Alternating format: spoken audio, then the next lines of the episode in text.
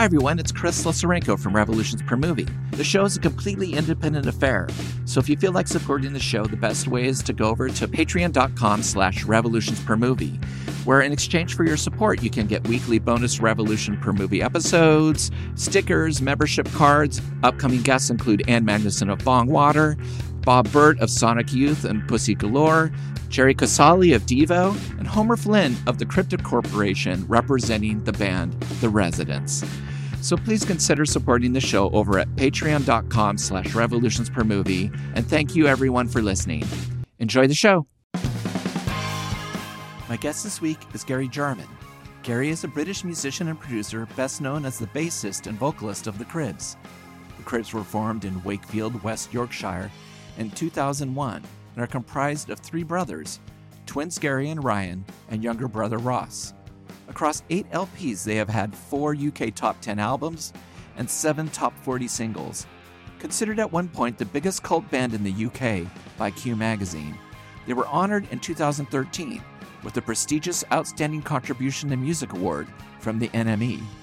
Gary has resided in Portland, Oregon since 2006 with his wife, musician Joanna Bolme and it is my great pleasure to welcome to Revolutions Per Movie, Gary Jarman. Hey, Gary. Hey, Chris. How's it going, man? Good. Good to see you. Likewise. I mean, I, feel, I was thinking about the other the other day, like how um, we used to have such a good community of like um, musicians slash friends in Portland, and like it, it was just bumming me out how like how long it's been since I've actually uh, seen a few of these people. So it's hard. It's like we were talking about before. Like everyone's just all over the place. It's like you go through periods of like manic activity where you just don't feel like you're ever going to see your friends ever again, and then you go through phases where you're just like at home, not doing that stuff, but you assume that your friends are all just like up to the necks in like you know whatever fervent plans that they're making. Yeah. So it's uh, yeah. We need to have a darts night again, though. We need we need to go back to the the darts night. darts.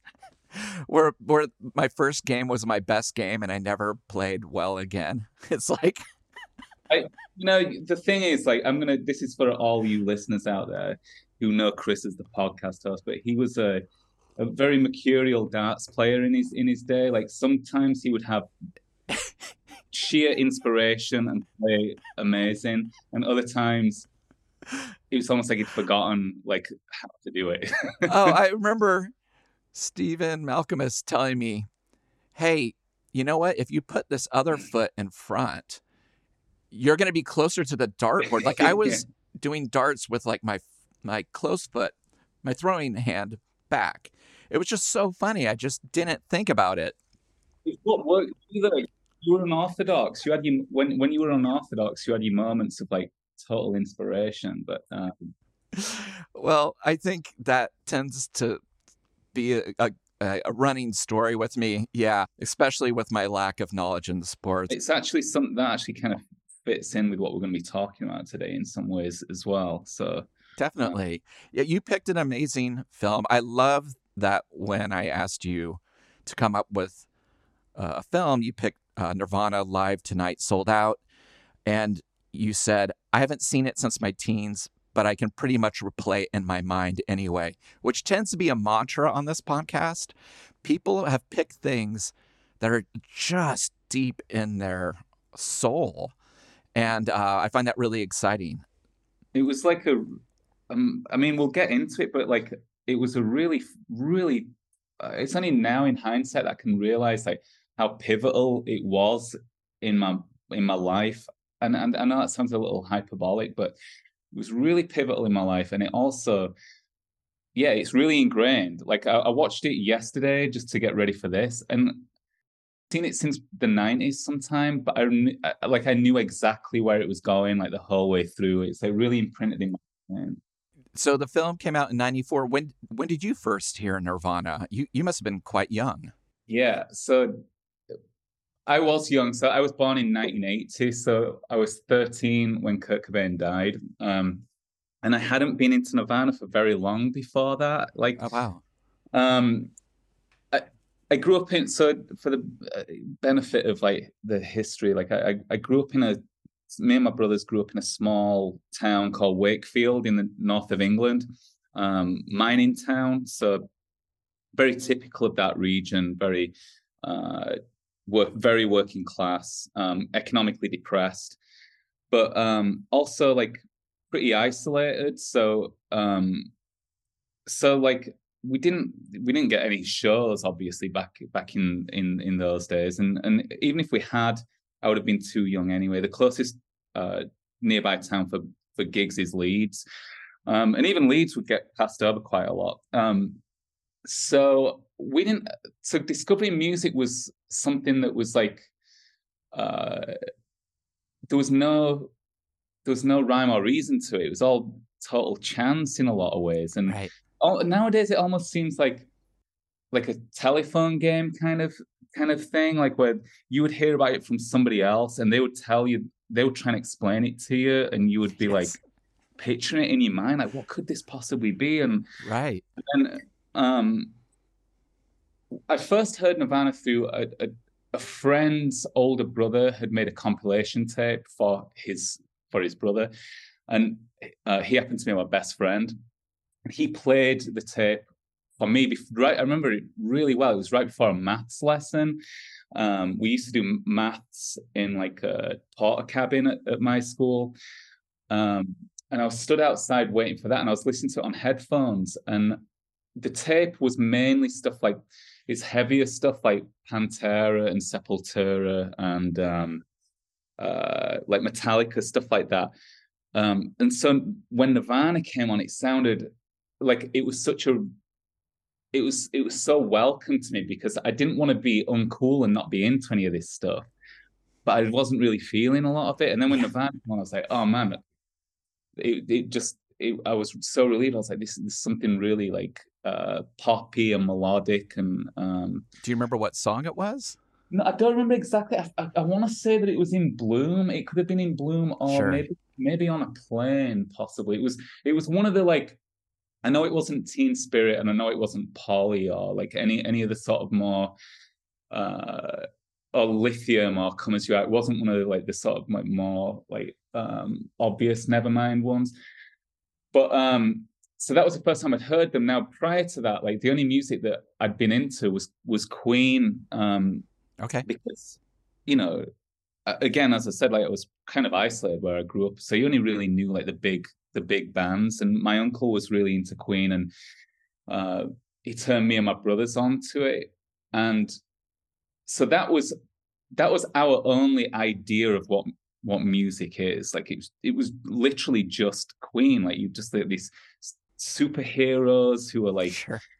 you know, um, bulletproof and like um extremely virtuosic and the only the only concerts to play like you know to tens of thousands of people flocked to them and like the songs are like anthemic that was all i knew of music really so getting it so like that that that was why like my friend had tried to introduce me to like well it's like oh you like rock music so you'll probably like this stuff and like but there's a big jump between queen and sepultura so sure like, yeah yeah, like yeah. Nirvana was like it really was recognizable to me, and like and yeah, I, that was that was what hooked me in in the first place. But it's something I should say about my school actually. Like uh, I went to my school's called Horbury Comprehensive School, um, very mixed uh, school. You know, just like uh, it's like really crowded, like lots of uh, like all the different all the different um, villages would like the kids would go there. So like lots of different economic classes and stuff. And for for whatever reason, Nirvana really really resonated there. And there was a lot, and you knew the kids who were into them straight away because they looked so different to everyone else. Like long hair, clothes from the army stores, right? Um, you know, bleach and uh, hair dye and stuff. And so I recognized that in those people before I knew their reason for for dressing like that.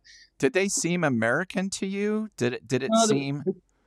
what did Nirvana seem American? Yeah, it, well, to, not specifically. Like in the, in those days, to me, like any music was just like otherworldly in a lot of ways. It it existed. Right. It existed. There was no like regionalism with music, as as, as far as I could see. Because um, as I said, I grew up into Queen, so but then, but I wasn't until Nirvana that that I realized. Well, it wasn't until seeing Live Tonight sold out that I had any inkling that things could operate on a different level from stadium rock shows. You know, sure. like um, I, I, was speaking to my brother Ryan about this yesterday because uh, you know I wanted to run some of the just see if he had any specific memories because we you know we grew up together we listened we shared everything together. And he was like yeah the main thing was that when we first saw live tonight sold out was we we had no idea what live music was. We had no clue. Wow. like all we were seeing was like queen live at rio or queen live at wembley. And and he was like so it was the first time we'd ever seen like an up close i'm not going to say unprofessional but like a punk rock show something that wasn't like a big production. That's amazing. It sounds so painfully naive now compared to the way that people have access to everything now, but we've just never seen anything like that. And so it was our first experience of that kind of thing.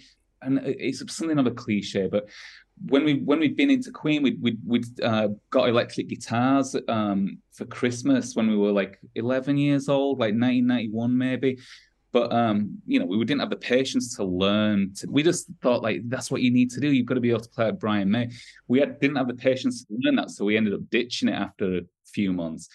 And it wasn't until seeing that it's, again, it, it's going to sound terribly cliche, but seeing seeing Live Tonight sold, sold out, we were like, oh, like we can actually do this. This is something we can actually do. And literally just dusted off the guitars and and, and started amazing doing it from from there, really, you know. And and, and I, know how cliche it is, but it's like no, but there's truth in that.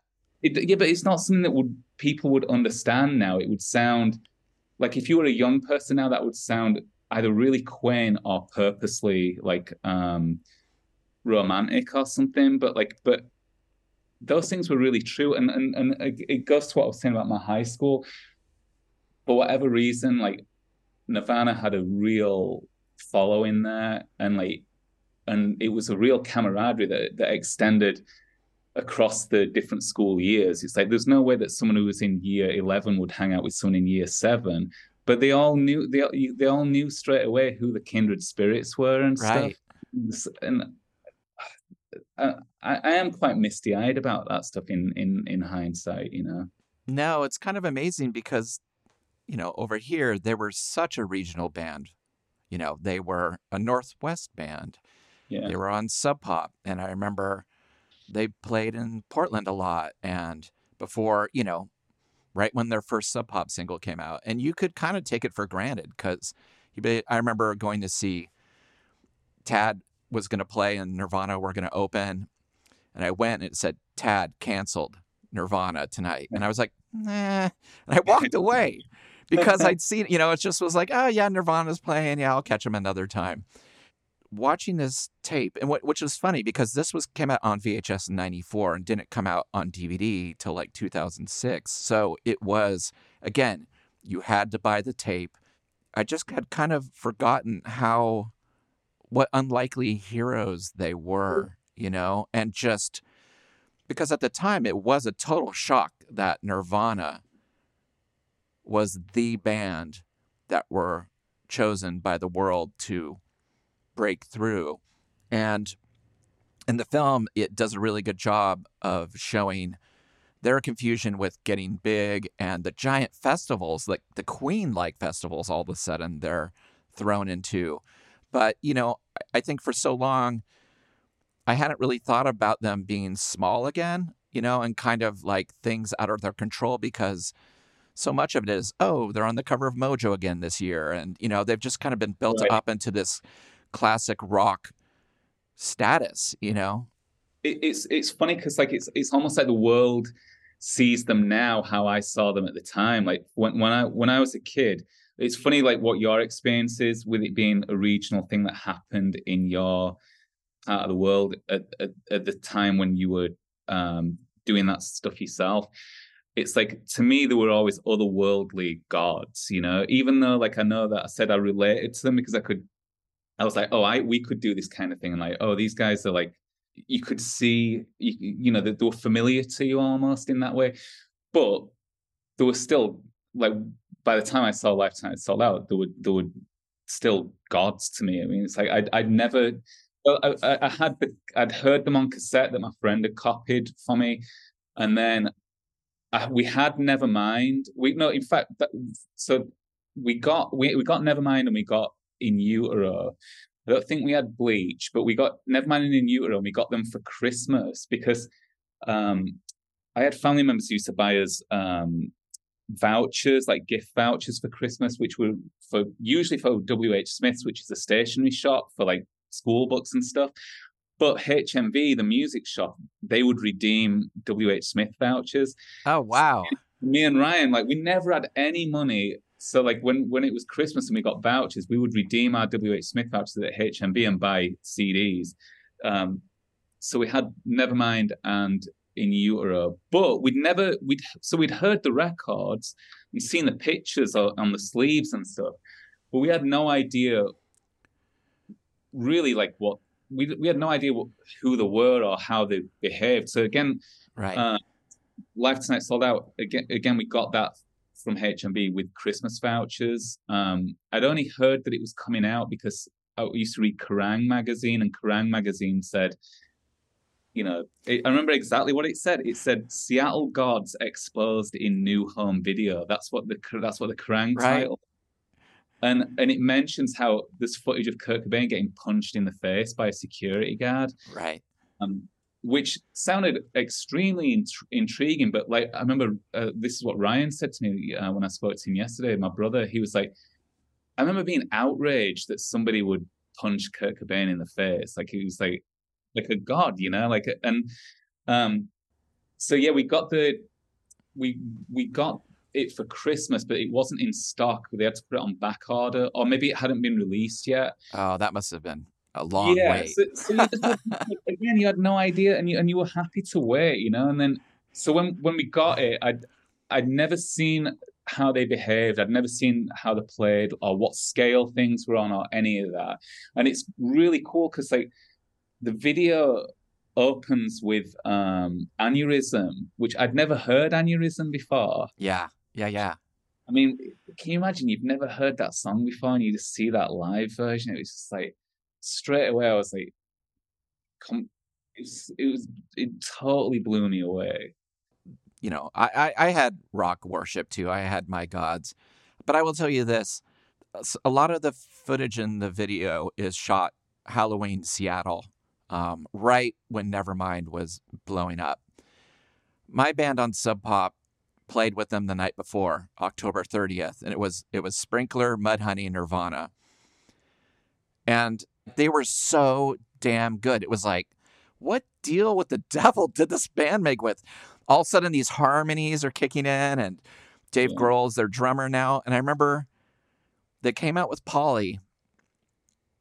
And so the album had been out not very long.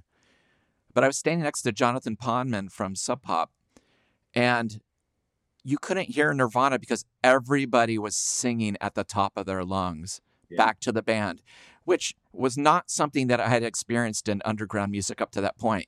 When I went to see Sonic Youth or Husker Du, people weren't singing back to the band. They were just listening and rocking out or in the pit.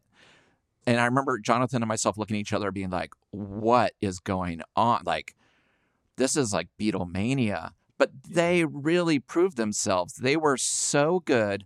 They had amazing songs. They also just, they were so amazing live. And this film really captures this. It really shows like a three piece, which must have been instrumental in how you guys started creating and your stage presence and having to push all that space with just three bodies on it, you know, like them in Reading, and it's like this giant stage, and they fill it up masterfully. But I felt the same thing. I really like they they really became even to me they became a world band. Well, it's it's funny because like your perspective is really interesting to me as well because it's like um, I remember when I first moved to Portland, I came out here 2006, and I knew it was the Northwest, but I didn't realize how how closely related Seattle and Portland were um, in those days. And it's a little bit embarrassing for me at first because it's like, you know, I was this younger guy who came out, and then I was like, like when Joanna met when Joanna told me that she she was in Calamity Jane, and I was like, yes. I, was, I was trying to be cool about it, but I was really like, holy shit, like like it's just it was so weird. It was a name that was so familiar to me from being like 13 or something. Or when I first met you and we were playing darts and it was like, oh, Chris is in Sprinkler. I'm like, yeah, Dave Grohl, like, where's the Sprinkler t-shirt in like the, you know, in, in some right. of the in some of the photos and stuff. And I was like, all this stuff that was so familiar to me. And I was like, it, it, the reason why I tell that story is not to like, you know, kiss your ass or anything, but it's like, it's it made me realize like it, it's so, such a normal thing for you guys, but to to somebody like me, like because of my because of how formative it was for me, it's like it never felt. Like, I mean, it's never been something that's been part of my world. Even though I've you know I've met Dave Grohl and Chris Novoselic, and I've, I've worked with uh, our manager actually, Mark Kates. He he worked with Nirvana for years, so it's like a, you know I, I have met like a lot of people involved in it, but and but it's it's never ever seemed like anything other than uh yeah just this legendary sort of sort of thing but that I, I, think yeah that's what's cool about the the video. It's like it's not like that at all. It's like it's really it's very warts and all. Um i when i was a kid i i, I remember like feeling that um it was it was like really surreal to watch it because I didn't I couldn't I couldn't I wasn't used to sort of like collage or or, or whatever sure. sort of movies or like art movies because it is kind of it's almost put together like an art movie but um they have different show like they'll cut through a performance halfway through and it's in a different key in a different location with a different vibe because it was originally a, a piece of work that they that Kurt Cobain conceived and at the beginning of the film, they even say like the following work was, you know, initially conceived and constructed in 92 and 93. And then they wanted to keep the original intent of it. That's something that I remember, like, like that, that it opens with like a solemn seeming note, just mentioning that.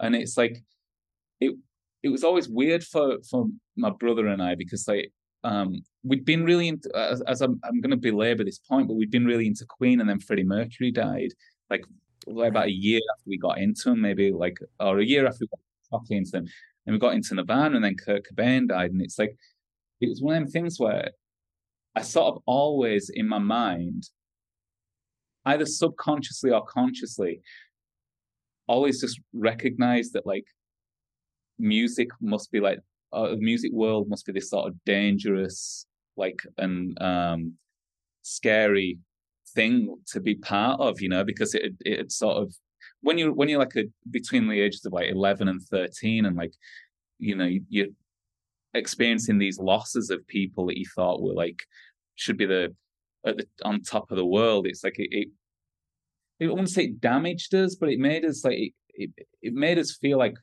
music was like a, a dangerous industry to be involved in, and but but that never dissuaded us from wanting to be involved in it. It's like it something about that that I wouldn't say was that that, that appealed to us, but it it's like we we priced that in before wanting to get involved. We were like, yeah, it's going to be dark and like fucked up. Yeah, that makes total sense. Because, I mean, did you feel a kinship with Nirvana because of you know Chris and Kurt being from Aberdeen, such a small town that just like was no one had heard of until Nirvana was a known thing. Yeah, see, at the time I didn't realize that. I didn't. I didn't. I, I just thought they were just famous guys from America, like like right. you know, for working class kids in England.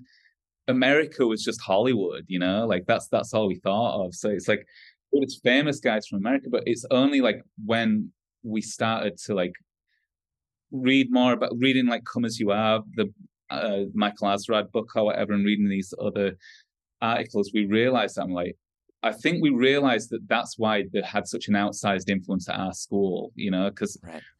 all those like disillusioned sort of outcast kids who like dressed like Nirvana and like and uh and used that as like a blueprint for their like adolescence was like it, it, it was really noticeable in Wakefield. And actually um my high school, shortly after shortly after Live Tonight Sold Out came out, like I, me and me and Ryan formed a band because we, as I said, we felt like anyone can do it, you know. If, right. And so we formed a band, and there was actually quite a few bands formed at our school, and so like we would have gigs at the youth club at the school, and there was like there was a ton of bands, like a ton of like um grunge bands at our high school, which just seems so crazy, but it was I, I feel like it was a direct um result of of of that like that spirit of like it's you know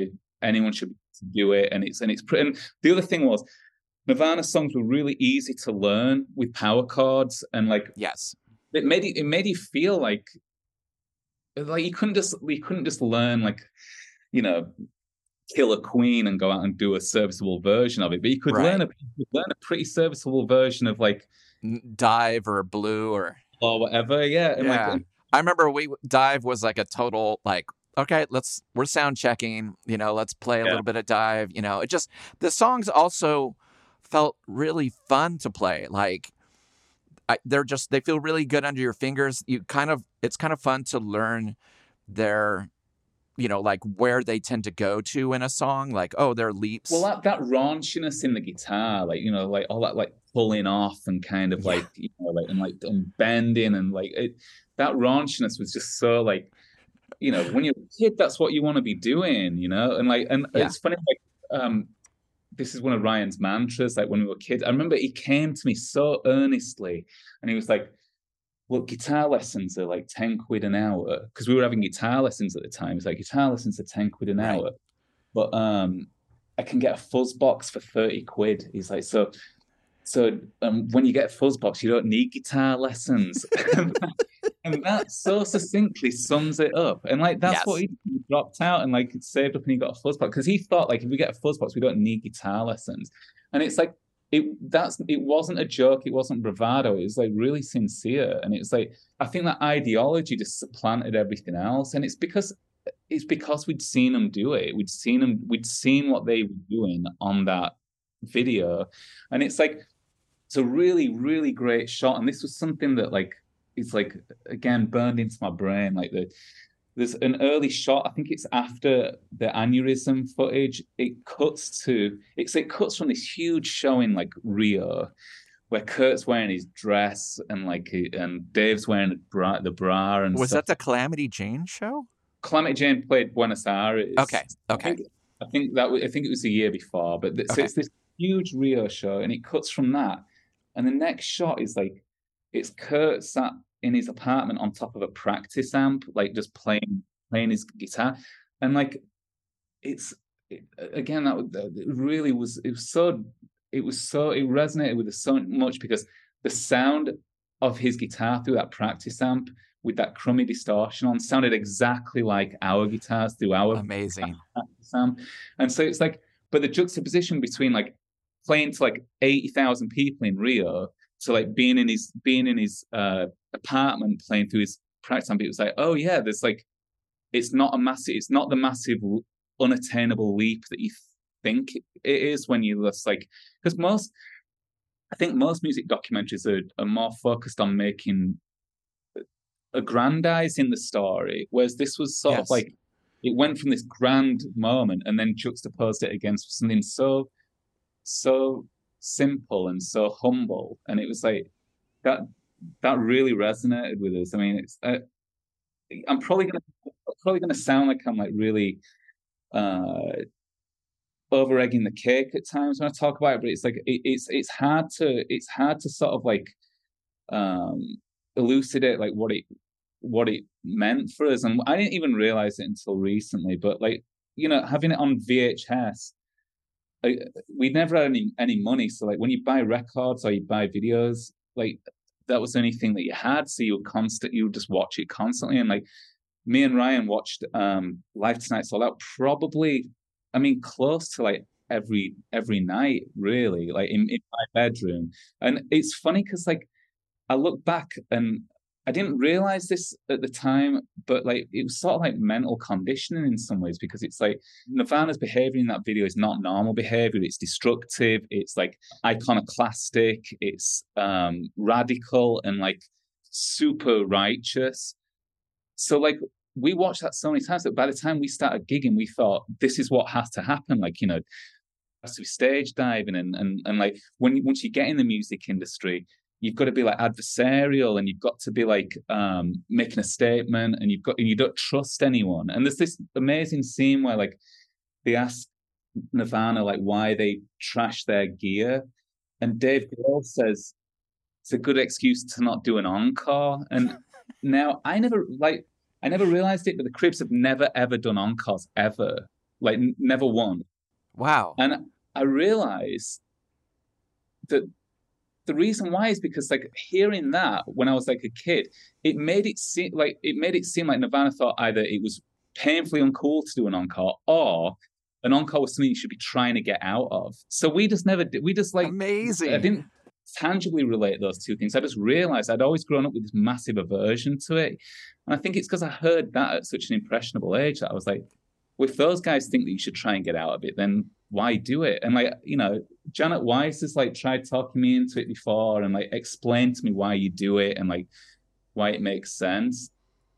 But uh, we've always had this like inbuilt aversion to it. And, and uh, watching it back the, yesterday, I realized I was like, that's probably you can probably pinpoint the moment when where that came from. I think the film is also a pretty amazing snapshot of a band really trying to still control something that is just so larger than them.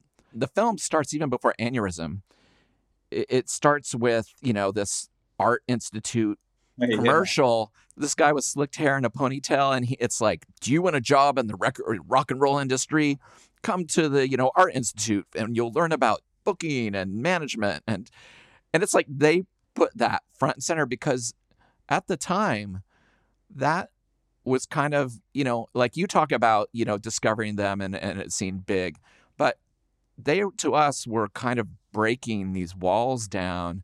When they got on Rolling Stone, it was like, shit, a band like us, like a band that likes things we do and is influenced by the same things we were, is on a major publication. Okay, now they're on MTV. Now they're in rotation. Now they're in the top 40. Now they're a number one record. It was unfathomable because you just couldn't imagine anyone wanting to like it even in the states i mean i and i get why they were they were such a great combination of hard rock and and and weirdness and melody and they were mysterious and they were amazing live had great videos but it was still a surprise i mean before them there was definitely you could only go so far so yeah. bands like you know, who's again like Husker Du, Mission to Burma, Meat Puppets, like it was just like if you were in the college rock thing or the underground, you tended to make three records and then you would implode because you just couldn't go any further and it was hard to tour and your mental health and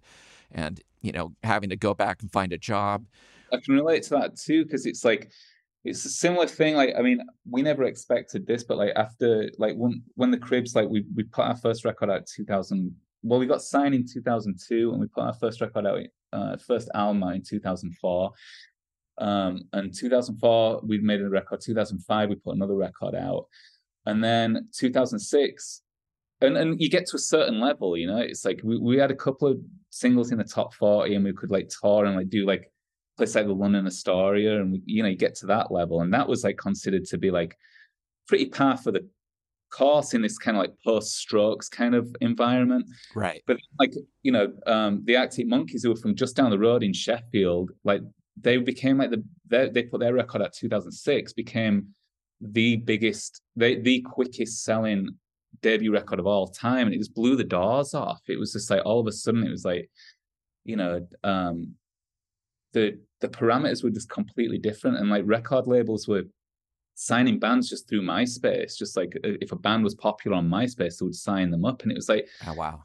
it and it, it's funny because I was thinking about that yesterday when I was watching the doc uh, watching Live Tonight Sold Out because there's a cool bit where like Kurt's talking about like um how you know it's a trend right now to like try and find like bands like Nirvana, and he was saying, but the True. the same thing happened in the seventies with punk and like how you know um record major record he says says major record labels would sign punk bands shortly after their first gig. And i remember i was a kid i mean uh, uh, like i was in a punk band. I, I wanted a record deal. I was like i couldn't believe that that was true. It seemed so it seemed like such a uh, an exaggeration but but then yeah like 2006 i would say it's a, a different environment but like after that arctic monkeys record came out like bands local bands like bands from Sheffield, Wakefield, Leeds, Right. anyone with a northern accent and like and, and had like some traction on MySpace, they were getting signed without even, you know, without even playing a show. And like so it's it's funny how the music industry, you know, didn't really ever change. It was still like that old paradigm, you know. Oh, Like it's it- crazy. I remember being on Sub Pop in 1991, 92 was a total trip because it, there was pre Nevermind life on Sub Pop and then there was post. right. And even the label, the way they treated us was completely different. Beforehand, you know, these were Jonathan and Bruce going taking a, a, a bus down to Portland with sleeping bags and sleeping on my floor and talking about music. Post that it was like, ooh, this is a nice penthouse I'm visiting you in in this, some strange city. And they're like, let's see your set list. Let's go over it. And, you know, actually at one point saying, you know, long hair's out. You should think about cutting it. You know, and they were definitely playing into the like, we are part of the industry. We know what we did. We were we're big time now.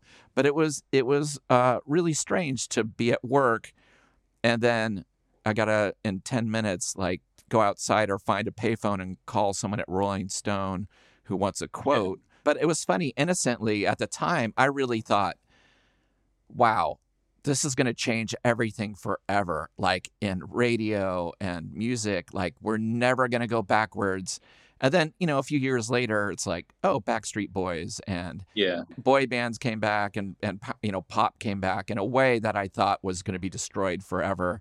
But it was really, that was really short lived. Yeah, and, and you and when you're in it, you don't think it's ever gonna stop, you know. And then like when it does stop, like the um the reset is like really uh it's not like a slow reset, it's a hard reset and it happens Right. quick. And it's like you know, again, like it's like it's only in hindsight that I realize that like that the the attitude that's like that that is that Nirvana have and like and that that we see on that, that you see a lot of on Live Tonight Sold Out because a lot of it's kind of absurdist. It's like or it'll it'll show stuff like it'll show you that it'll there'll be a montage of them winning awards and like people all over the world saying talking about Nirvana on like news stuff and like know there'll be stuff like Danny Goldberg on like CNN like like talking shit about like Washington politics, but like then talking about Nirvana, and it'll be like so all this like really like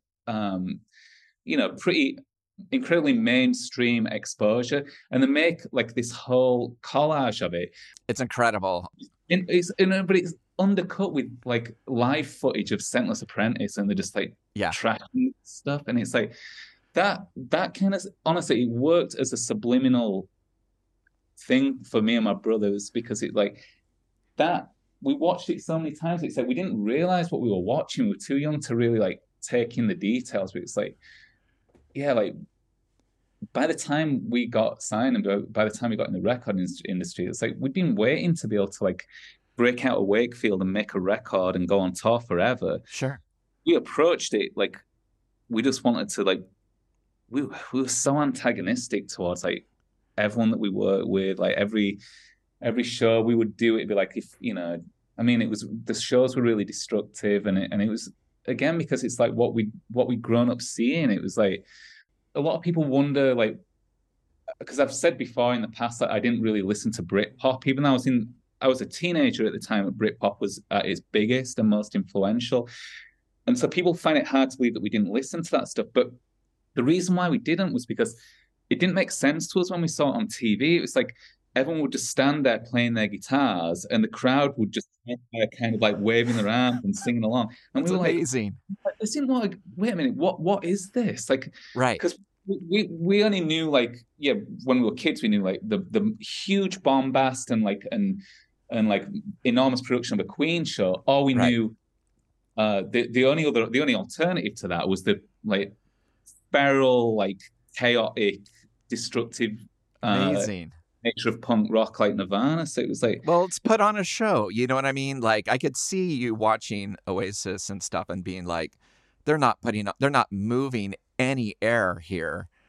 Yeah, it was like when we, we when we would play local, when we play gigs in Wakefield, like um, like when we were like 14, 15, like all the youth club bands would play together, and like you go to shows and like all those kids would mosh for you, and and you would mosh for them because it was a good excuse to like you know, everyone felt like they had a good gig and there was enough people that would catch you when you would jump off the stage and stuff. So like so then when we were doing like local shows, I would be playing shows in Leeds or whatever, and like you'd be on the bill with Britpop bands, and like they weren't like that at all. We we found that I wouldn't say it was antithetical, but it just we just didn't understand that. Like it didn't. Right. We thought we thought music was supposed to be this like. Our only experience as gigs was was I say like what we'd watched on Live Tonight sold out, and it was like it was it really was that um formative for us, you know. Like it, it couldn't more couldn't have been more nucleic, really. Well, if you're devouring negative creep, right, and you're like 12, so many Nirvana songs are like really knuckle dragging, strange, guttural, perverse pieces of rock, you know? And then it was so amazing when you're like, oh, he's also an amazing songwriter. like he knows how to crash into melody. It was it was incredible. And I, I loved both sides of that. I liked the noisy part of Nirvana, and I also loved the pop part. And I think yeah. that was also really, really inspirational to me.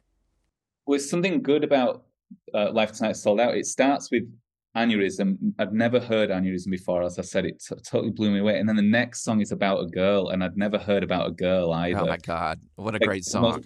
Perfect pop song. I'm like, 13, as I say, still kind of getting your feet wet with it, and you're just like, aneurysm into about a girl. I mean, it's like that's just like it's just so accessible. It was just so accessible, and then it's like juxtaposed with like yeah, like the the, the in, intense stuff like Scentless Apprentice, and that, there's there's like that shot of like there's somebody backstage puking, yeah, um, and it's like again, like, as I said, I always had this idea that the music industry was like dark and dangerous and stuff. And so this like, yeah. I was like, I couldn't believe they were sort of celebrating this guy being sick. I was like, it just felt really like depraved. So the, it also like, it also like gave me that kind of like illicit buzz that you get like when you're when you're a teenager and you're looking for something like that. So it just seemed like so jarring that it was like not it like that it was that it was celebrating the fact that somebody was puking. I just thought, was, yeah. Well, I mean, they they were such a part of like the '80s,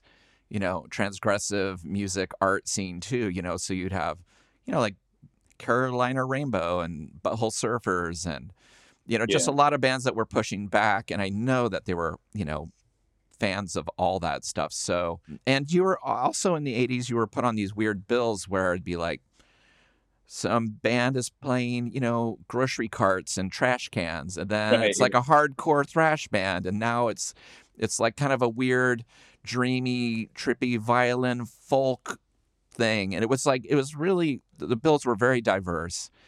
Well, like now, now I can really understand like why it's edited the way it is. Like I can see there's a narrative that runs through it. It's like it starts with like yeah, just like almost like this introductory kind of element of like the band, like you know, there's like this, there's like the a collage, but then it's there's some live stuff, and then it like starts talking about it shows you like backstage footage, so you get an idea of who they are, and then it goes into like, um, you know, like all the like, as I say, like a collage of all this like massive like mainstream like exposure, and then it goes to them being really fucked up and like and antagonistic and yeah. then it ends with like you know stuff like Polly and and and and and like some, and then they're talking about their philosophy at that point. So there is some kind of like loose narrative to it, which I didn't pick up on at the time. But what you were saying about like noise bands and stuff, it's like that was something that again, it was one of the, one of the things that like stuck with me and my brother the most over the years. When it, and it, we spoke about this yesterday, it's like how it goes to endless nameless, like it goes to footage of him playing endless nameless, and I, I'd never heard noise music at that point. I, would never heard Sonic Youth. Right. I didn't even know Sonic Youth were. I didn't I didn't know what noise music was. But there was something about we we always look forward to it getting to the endless nameless section because this yeah. and I guess it's because it's the first time I'd ever heard any anything that could fall under that category of noise music and it's and it's like really surreal. It's like it's got, you know, all this like improvised sort of like aggressive stuff and then it goes to that that really pretty kind of section where he's like yeah. singing summer, summer, and it's like it's so cool. And like, but I'd never heard the song before that. I didn't even know that that song existed. I just thought it was just like a because right. on the, on the video box it just says noise jam or something like that. It doesn't say the name. noise jam. But then that um me and Ry, like we discovered it on because it's the hidden track on the Nevermind CD. Right. But we didn't know that. We were like, so we were, uh, we used to listen to our CDs when we were playing video games. So um, we've been listening to Nevermind, and then my granddad came over and I'd got a golf video game because he'd asked me to get one. Like, or he'd mentioned like something about a golf video game. So he put this golf game on for him and forgot that Nevermind was running. And then all of a sudden, like it just uh endless nail start. We had we had no idea how we'd accessed it or what had happened, but we recognized it as being the song from uh from from Live Tonight Sold Out, but we didn't even know there was a studio version for it. So it was so yeah. it was like yeah, it, it, Kurt's trick worked. I wanted to ask you some parallel questions um, in terms of your life and music. Yeah. And this video seems like Nirvana had a very antagonistic relationship with press. Although they do it, like they're sitting there talking, they're kind of bored, they're checked out, they've been asked the same things, you know, when they I think at one point they're asked like, "Could you describe your music?" and they start going like, boom, boom. You know, like they're just they're kind of like patiently taking the piss out of people. What was your experience like all of a sudden having people want to know about you and, and kind of, you know, weave their way into your life? Well, I think like for, for those guys, they, they were just having to deal with like just enormous amounts of press. So they were probably really bored. I mean, like for, for us, like we were, we always had a good relationship with people who, who understood us. Like the, the, you know, the NME was the paper of note at the time. And like, and they they were always like really they seemed like they understood what we were about. They they they championed that that side of us, the fact that we were um you know kind of going against the grain in that way. Like they they they celebrated that. So that that was always easy. Like it it it, it got challenging like post 2006 when like things were a lot more mainstream in general. So like you it was mainly to do with like um tabloid newspapers and TV appearances. They were the places that were like, like the music press was generally fine, but like the um, if you be on it, sometimes you'd be on TV shows where it'd be like, it just you shouldn't be there. You just feel like you like it, it just felt like it, it's such a straight world. You don't realize it until you get there. It's such a straight world, and like so some of that would would be jarring, but like, and then like the tabloids, like I mean, the tabloids actually wrote about my brother and his relationship quite a lot, and then like, and then his right. sort of like craziness or whatever. And it was like, looking back, that was, I, I actually, I can't, I, actually can't believe we ended up in that situation. That's something that was like, um, I think it's damaging long term, and we didn't really necessarily know how to deal with it. But um, you know what I'm saying about the TV. So it's like there's, there's the the footage of uh, Nirvana playing on the Jonathan Ross show, yeah, yeah. which is like which is great footage because it's like Jonathan Ross was like the that TV show. I mean, it's still on now actually, but like it was very much like classic sort of like just light entertainment beamed into your room, and so and so like when that when it comes on on the on the uh, on Live Tonight Sold Out, it's it was instantly familiar to us but we'd never seen it. We'd never seen the Nirvana appearance on there, so it's this instantly familiar thing that you associate with just like straight mainstream TV. And then this amazing like sort of subversive act, and it's like I, I realize myself like having been in not that situation, but situations similar to it. Like you think it'd be easy to pull that off, but it's really not. Like there's right. there's so much pressure to like even just like doing stuff like Jools Holland or like uh, or like David Letterman and and stuff like.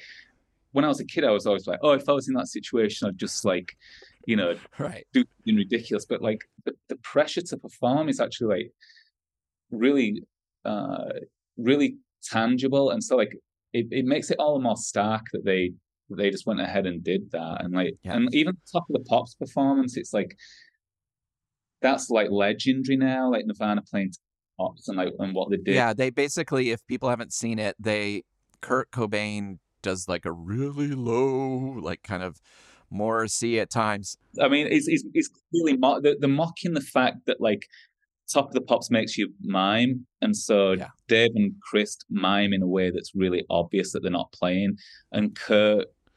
You're allowed to do a live vocal, but he clearly doesn't like. um Put the lights out. It's not dangerous. And and th- that was that was like something that was you know that was very. I mean, it's legendary now, but like but like me and my friends when we were at school, we, we would all like you know fantasize like, oh, what would you do if you were in that situation? You got because sure. now we're all like, we wouldn't do top of the pops, we wouldn't play the ball. We we you know we we'd do something ridiculous like Nirvana did, and like we could like we could never think of anything. We actually got.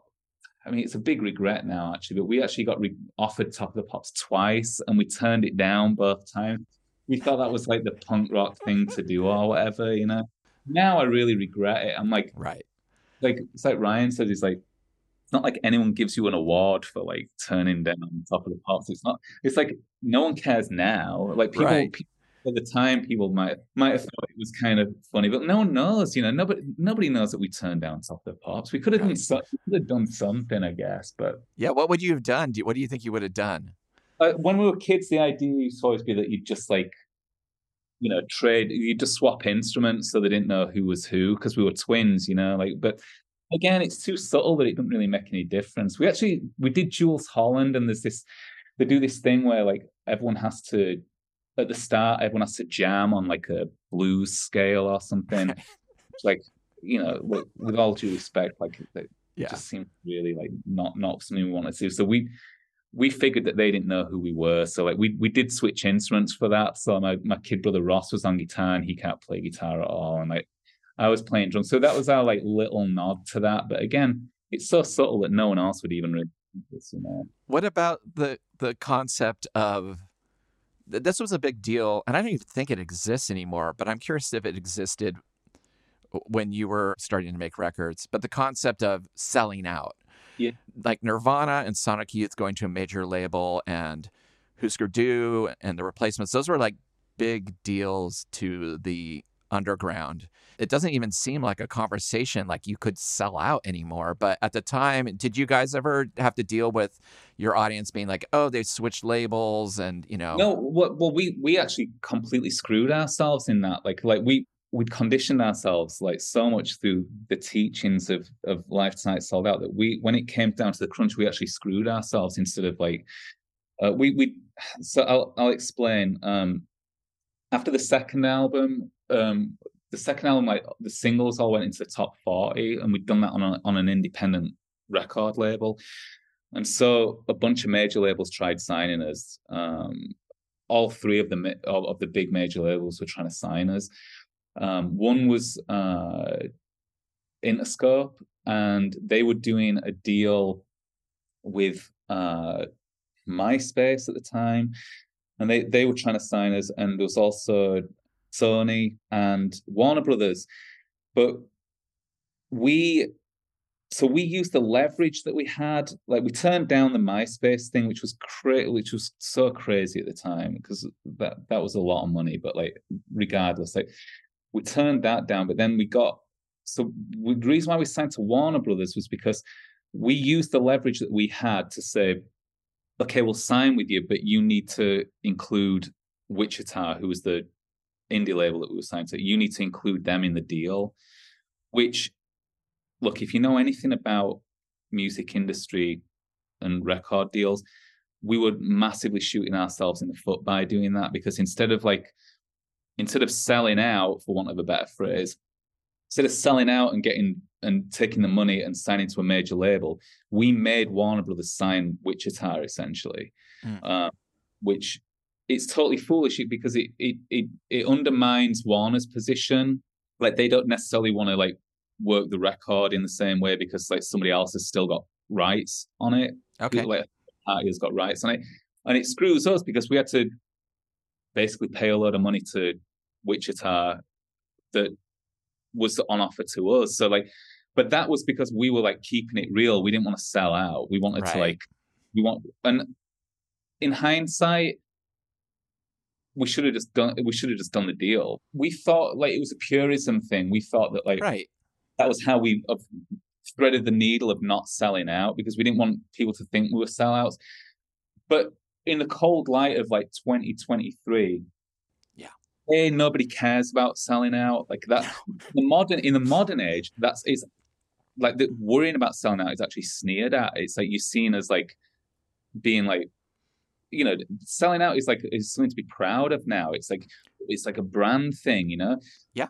But so that seems absurd but also knowing now what i know about the music industry like we I've, like the last couple of years like I, I, went on like a long sort of legal crusade to get our rights back to our records. Right.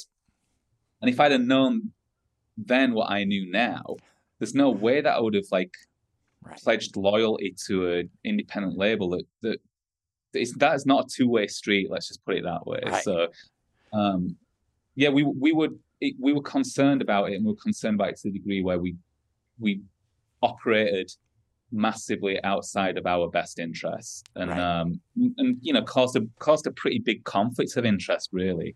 Right. So it was again we just we'd mentally condition ourselves, really. Like it's we don't you know watching Live Tonight Sold Out every night for like two years no uh, well and, and and now you're reissuing your early records and yeah. you know it's it's it's really feels good it all it all worked out but it's like you know if i'd have known then i yeah. just thought it, like the ultimate anathema was to to do that sellout but like totally we were in a position where we could basically like use our leverage to like get get the you know the people who are, who are caught in us to like sort of dance to our tune a little bit, and we mm-hmm. massively squandered it by by like using it to to have them like essentially just look after our formal label, which is you know right. No, it's kind of amazing. I do definitely see like I can picture the you know osmosis of that Nirvana experience eh, with all of you discovering it and learning from it basically my my feelings have like totally softened over time, but like back then it was like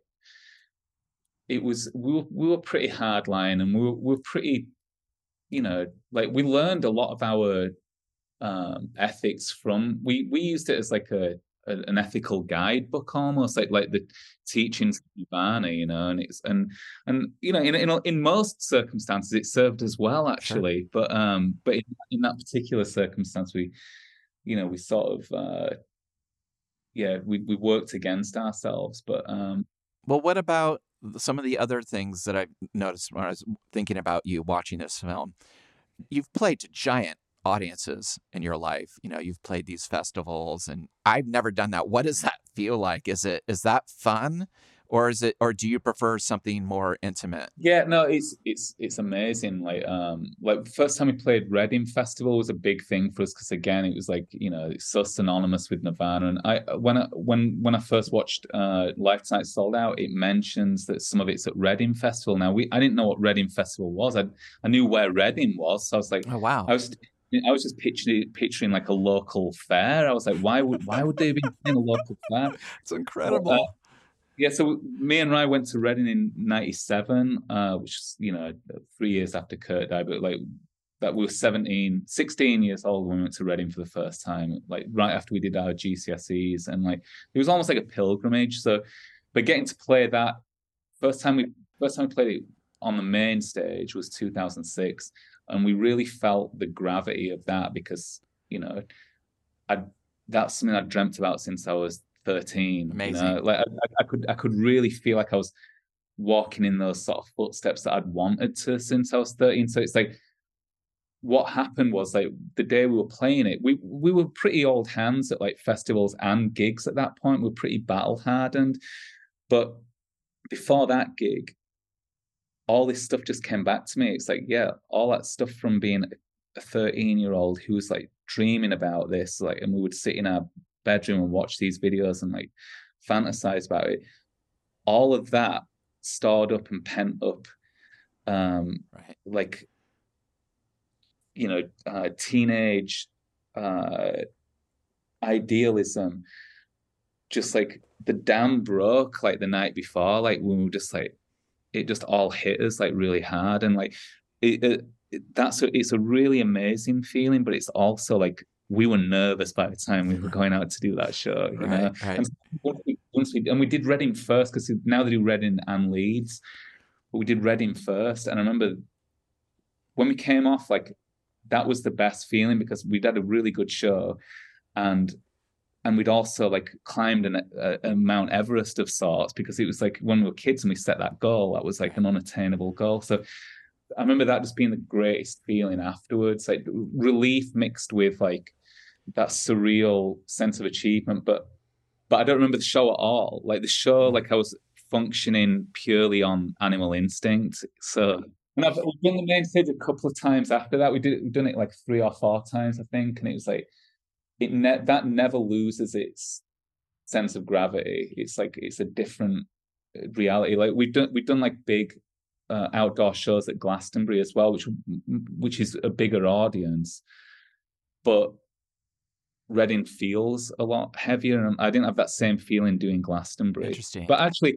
When we we did some shows with uh, Foo Fighters, we've done a few shows with Foo Fighters, and one of them was at um, was at uh, Manchester Etihad Stadium. Uh, first time we'd ever played a stadium, and to be doing a show of that scale with Dave Grohl being there, amazing.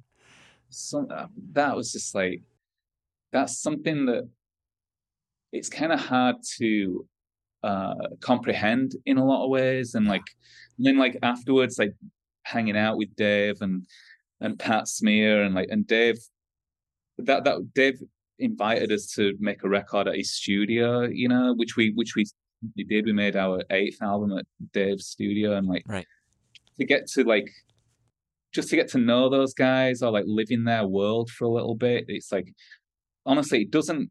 Like I might have been doing this twenty years, but that that stuff doesn't.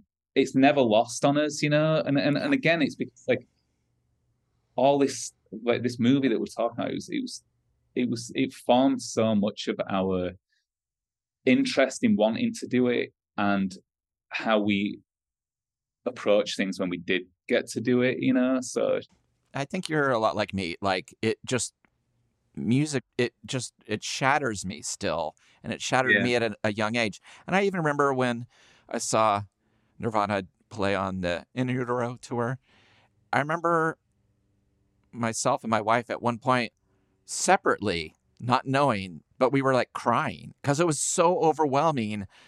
They have somebody from the Germs in their band. It's like it was just so it, it was great, and I feel like also at the same time, you know, in the underground, it, there were people starting to be like, "Oh, Nirvana, like yeah, they're sellouts." Oh, they recorded with Steve Albini and then they went back and remixed it. And it's like, well, you know what? Listen to those records. They're still weird as fuck. Yeah. And the fact that it found an audience at all and sold millions is still unfathomable. Nothing like that'll ever happen again, you know. And it's as I say, like living out here in Portland, I have to restrain myself from like asking like too many nerdy questions of all you guys, you know, because like you know, getting to live it like that, like the context that you guys have is like so different from mine. But like, but even so, like yeah, going back and watching it yesterday, I I get quite emotional about it, and but my emotions are a different one. It's like it's the fact that like it's so pure. Like the, I mean, it's a really pure movie for one thing, but but yeah. the the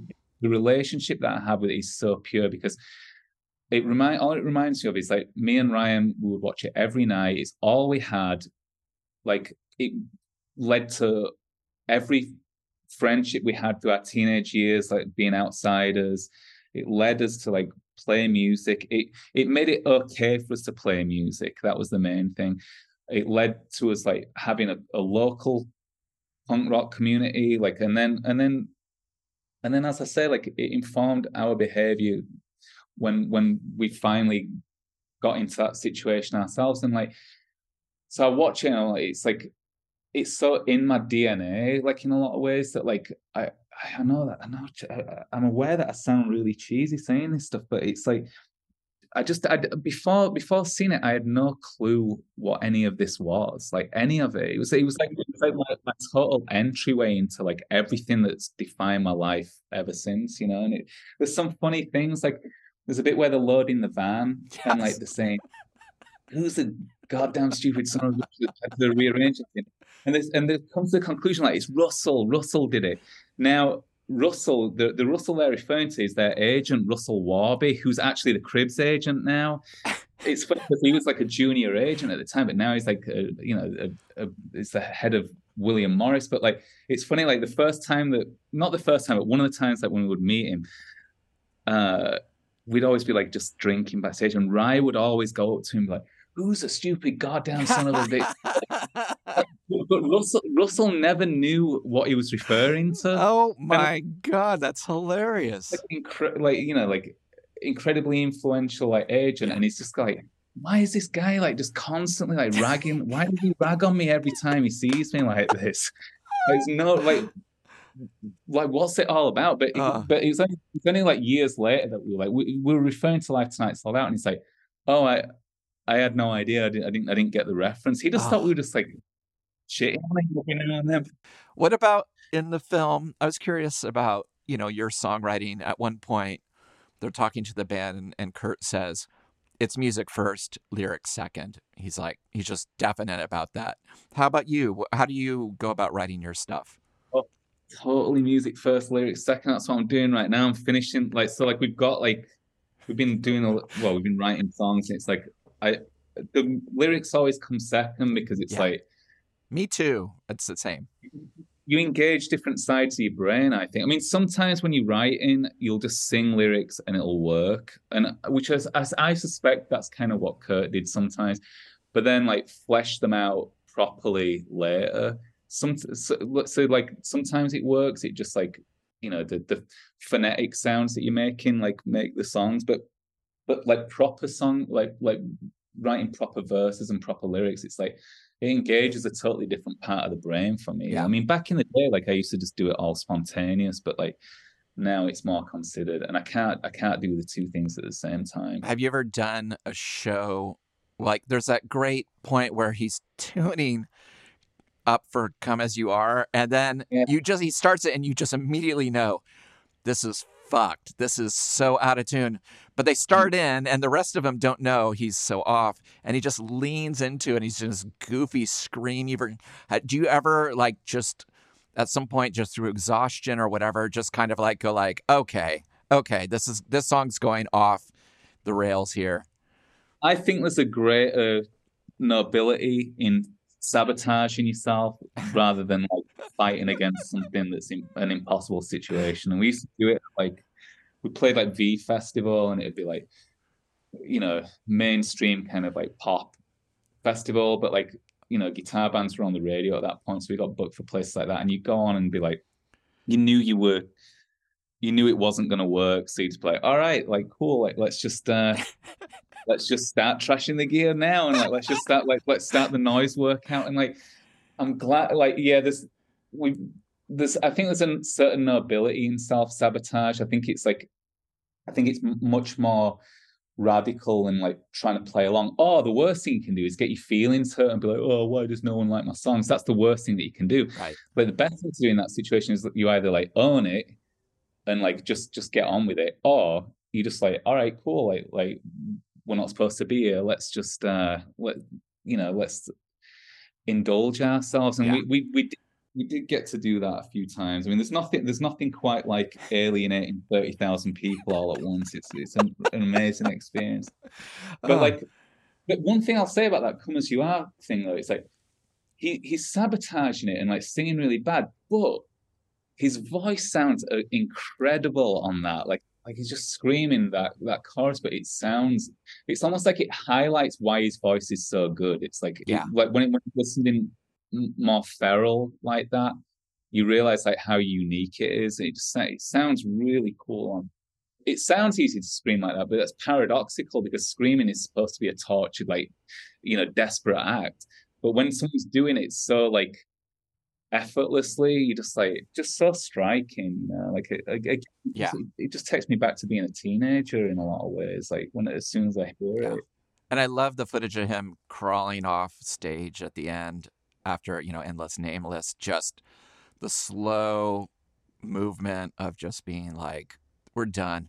It's a really profound shot. Like it's really out and like because like you couldn't set something like that up like it's it's really artfully done and not and like unintentionally so it's like it's like playing the cheapest looking crappy guitar like he's he's, he's on like one of those univox guitars it looks so cheap like a total plank you know and like and there's a, a huge sea of an audience behind him and he's just playing as if he doesn't know how to play guitar. You know, again, it's relatable. It's great. It's so relatable.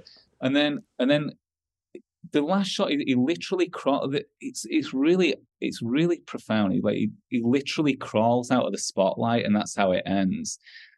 And then the credits roll. And I, I remember as a kid, like the, the movie starts with that solemn intro, like that note about like you know, yeah, it doesn't say that Kurt died, but it's it, essentially like that's the implication.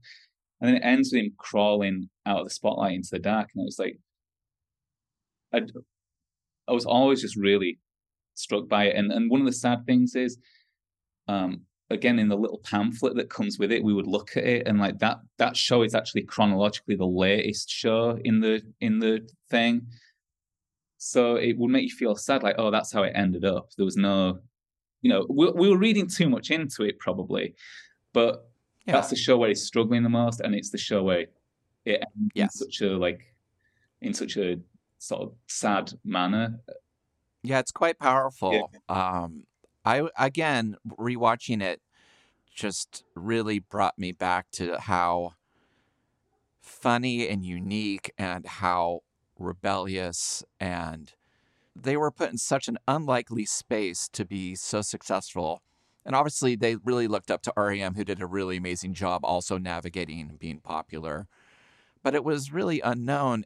And the fact that they used it to do it the, just their own way without having any experience in it or anyone to compare themselves to, they were really alone. It's I think it's masterful. And I think the way that the film, like you mentioned, has collage in it. And at that point when there's a five minute part where it's just it, it's starting to eat itself. Things yeah. are starting to repeat over yeah. and mm-hmm. over again, and you know they're going like weird behavior and allegedly wasted lifestyle over and over again, and they're leaning into just the the mania of what they were in because they do. It, seems exhausting like there's a there's a bit of an exhaustion to the film too of them kind of being like we just like we're in this machine and we're trying to fight against it yeah.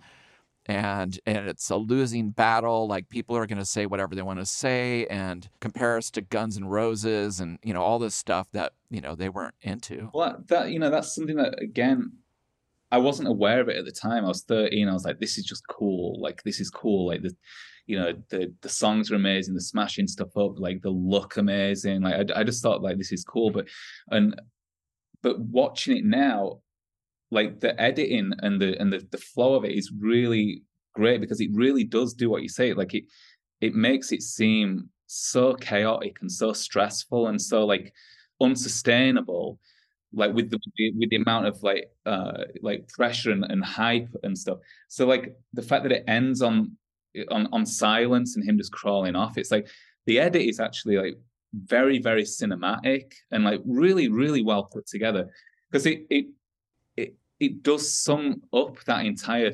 trajectory and like that roller coaster like it, it does a really good job of it but as a kid i wasn't aware of that but it's but watching it yesterday was the first time i really noticed like that there's a proper narrative in it and it it does do a really good job of like sort of narrating that just what happened, like how you know, like the chaos that yeah. they, that, that they felt, you know. And I don't want to over intellectualize it. It's just it's a fun movie, but it's like, you know, being able to look back on it now, like I, I can see the nuance in it now as well.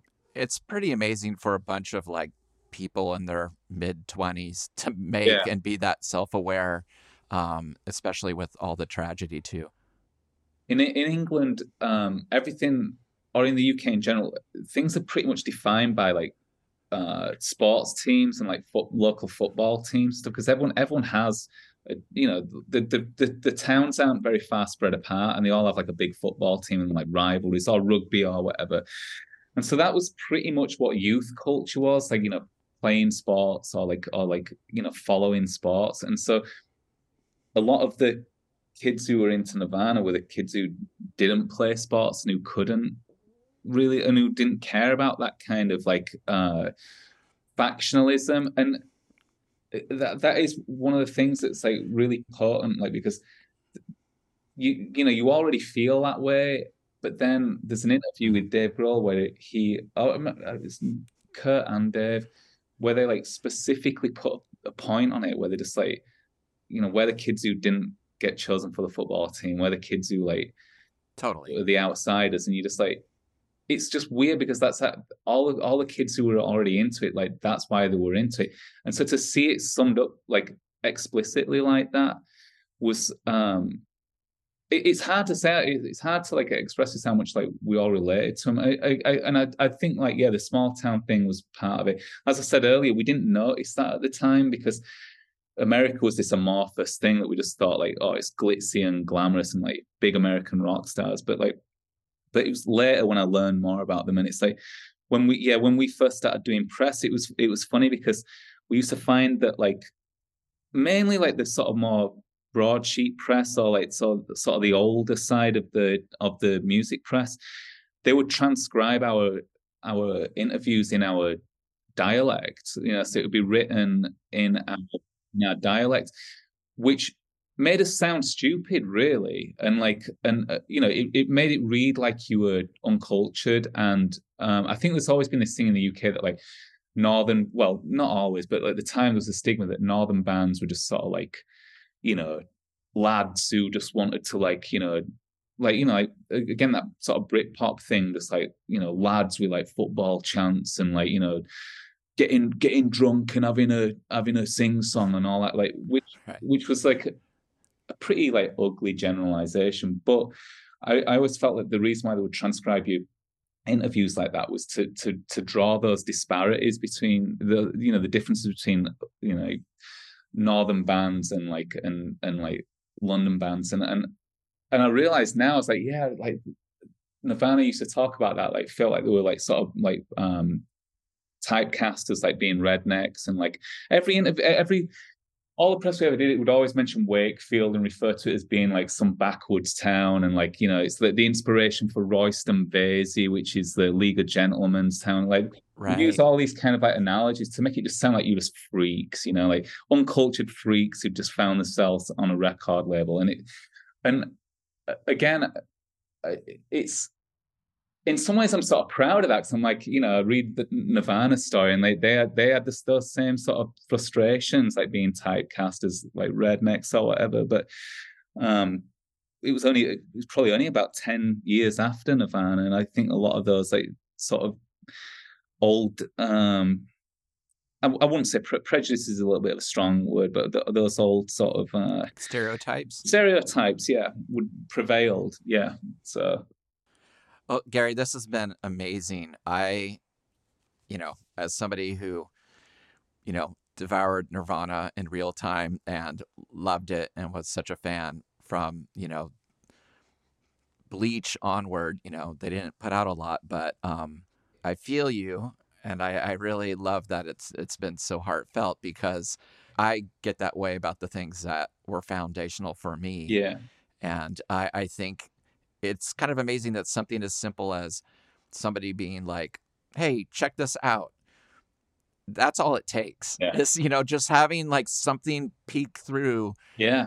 the window at you is just it can be that simple and or the fact that you're saving up coupons to use at a different place right. and waiting patiently on back order and you're like well it'll come in someday. You know i think those things are foundational and i love stories like that. It's the absolute opposite to now because it's like now you're inundated with everything trying to grab your attention whereas back then it was right. one little thing like got through. That was like it was like that was the little crack in the glass that you could use to like you know to try and get get something, you know, get get to the other side. And where it's like now you're in on yeah. like relentless information and the idea of having to wait for something or even having to live with something for a long time, like repetitively.